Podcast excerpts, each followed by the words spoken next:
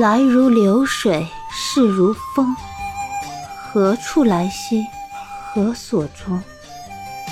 定州城外君去远，天涯从此各西东。欢迎收听《大宋医侠传》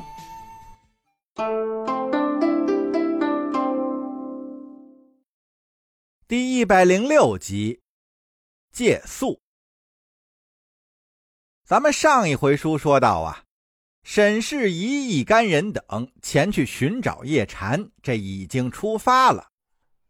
也正好在此时，天气已经转暖，道路呢也是勉强可以通行。墨渊他们几个女孩不会骑马，这大壮的骑术呢也是稀松平常。所以就由大壮当车夫，几人驾车前往。沈世一独自一人骑马领在前头带路，这一行人就向辽国的境内走去。辽国各州府寻找叶禅的告示已经贴了一个多月了，但还是没有收到任何消息。耶律婉清心里更加焦急起来，他让萧达贵召集人手，准备亲自出宫寻找。一切准备妥当之后，耶律婉清来向萧燕燕奏请出宫。萧燕燕思考了一会儿，也没拦他，因为萧燕燕不想把他们母女间的关系搞得太僵，让他去找吧，找到他自己死心为止。沈世宜凭着记忆，带着墨渊他们一路是跋山涉水，终于到了当初临时歇脚的山寨。此时，这山寨已经是荒废了，墙倒屋塌，野草丛生，一副凄凉的景象。墨渊看着这破败的山寨，想到叶禅曾经在此处出生入死，独闯辽营，并且是力斩敌酋，心中也是不禁澎湃了起来。钱莹莹在一旁也不好多问。只知道叶禅肯定在此地待过，钱莹莹是无法相信，在传闻之中那些事儿竟然是叶禅干的。她是绞尽脑汁也不能把叶禅和那种事儿联系在一起。在钱莹莹的心中，叶禅总是那种人畜无害的大哥哥形象。难道自己认识的并不是真的叶禅吗？沈世宜和大壮已经四处查探了一圈但是毫无收获。沈世宜也不知道叶禅最后跳崖的具体地点在哪儿，因此只能是凭借猜测，带着众人在山谷之中寻觅。当然了，他们也并不指望能在这里找到叶禅，他们只是想着是否能够找到叶禅留下来的记号。如果叶禅没事的话，应该会回到这里留下一些记号，因为沈世宜也曾经对他说过会回来找他。众人转悠了一天，还是没有什么发现。此时天色已晚，这几人也来不及到镇上找地方投宿。但这初春三月的夜里依然是很冷的，凭借他们所带的装备。野外露宿也是不可能的，沈世宜只能带着一干人等往山谷外面走，想要先找一个有人住的地方借宿一晚。这大辽国呀，那也真是地广人稀。沈世宜他们走出了山谷，这天呢就已经擦黑了。放眼望去，只有连绵起伏的山丘，哪有什么人家啊？沈世宜让大壮他们在原地等候，趁着天还没有黑透，他是纵马奔向了最高的一座山丘。沈世宜上了山丘，极尽目力四下望了一番，终于在西边发现了一点光亮。这有火光啊，便是有人家。沈世宜算好方位，纵马回到了大壮他们等待的地方。此时，车上的三个女孩已经感到了春寒的厉害。墨渊和明禅呢，搂在一起互相取暖，这还好一些。钱莹莹也不好意思和他俩搂在一起，也只能是一个人屈着膝盖，用两只胳膊搂住小腿，整个人蜷在一起，看上去也是楚楚的可怜呀。沈世宜见此情形，从马背上的包裹里拿出一件羊皮短袄，递给了钱莹莹。你说你何苦呢？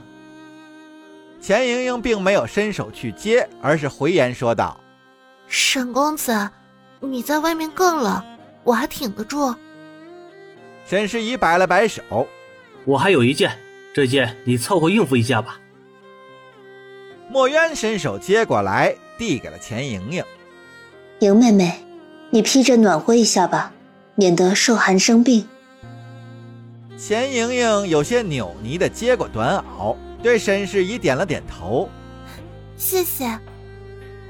沈世宜也点了一下头。西边好像有灯火，我们往那边去。如果有人家，我们就借宿一晚。那沈世宜既是如此说呀，这车上的三个女孩也没有什么意见，也都同意前去碰碰运气。沈世宜点燃了灯笼，挂在了马车的前缘。然后上马在前面带路，大壮还是驾车在后。这五人是慢慢向西而去。走了足有半个时辰，几人终于来到了灯光所在之处。这是一户典型的契丹人家，用简单的石头堆砌的房屋和院墙。屋舍呢只有两间，院墙还没有一人高。院子里除了一条通往屋舍的过道，大部分都是牲口棚子，羊圈、马厩和牛棚以及草料库是一应俱全。就在沈世宜他们还没有靠近院墙的时候，这院里的狗就先叫了起来。屋里的契丹人走出房门，站在院子中央打量着沈世宜他们。沈世宜下马，漫步上前。站在院墙的栅栏门外，用契丹语向院里的人说道：“朋友，我们是宋人，因为路径不熟，错过了宿头，想在此借宿一晚，不知可否？”那契丹人听了以后，喝止了院子里还在叫的狗，走过来，打开院门，用生硬的汉语说了一句：“哦，呃，当然可以，几位还请进来坐吧。”沈世宜深施一礼，谢谢，那就打扰了。此时，墨渊、钱莹莹、明禅都下了车，屋里其他的契丹人也都出来了，双方互相做了介绍。原来这是一户以放牧羊群为主的契丹人家，主人叫席万丹，和他的母亲、妻子、孩子，一家祖孙三代六口人住在一起。这里是他们冬春季节的家，到了夏秋季节，他们就会赶着羊群向北而去，追逐着鲜美的牧草，把牲畜养肥以后卖给商贩。待深秋草木枯黄的时候，再返回这里，收割囤积草料，买一些从南边贩运过来的大豆、荞麦、高粱等粮食，熬过了冬天，待到开春伺候牲畜下崽后，又开始新一轮的劳作。席万丹把沈世宜等人让到院子里，吩咐妻子去收拾一下西边的屋子，腾给沈世宜和墨渊他们住。墨渊、明禅和钱莹莹也去帮忙。席万丹拉着沈世宜和大壮一起进了东屋。席万丹的母亲带着三个孙子孙女，在屋旁的炉子上开始煮奶茶，准备招待这些客人。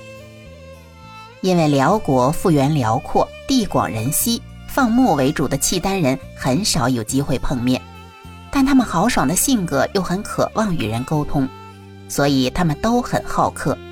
有客人来家里，他们会很高兴。男人们能喝酒喝到不省人事，女人们能聊天聊到彻夜不眠。东屋里的陈设很简陋，但很实用。沈世宜和大壮落座以后。席万丹拿出马奶酒，一人倒上一碗。叽里咕噜说了几句话，然后一饮而尽。因为大壮不懂契丹语，只能看着沈世宜，沈世宜怎么做他就怎么做。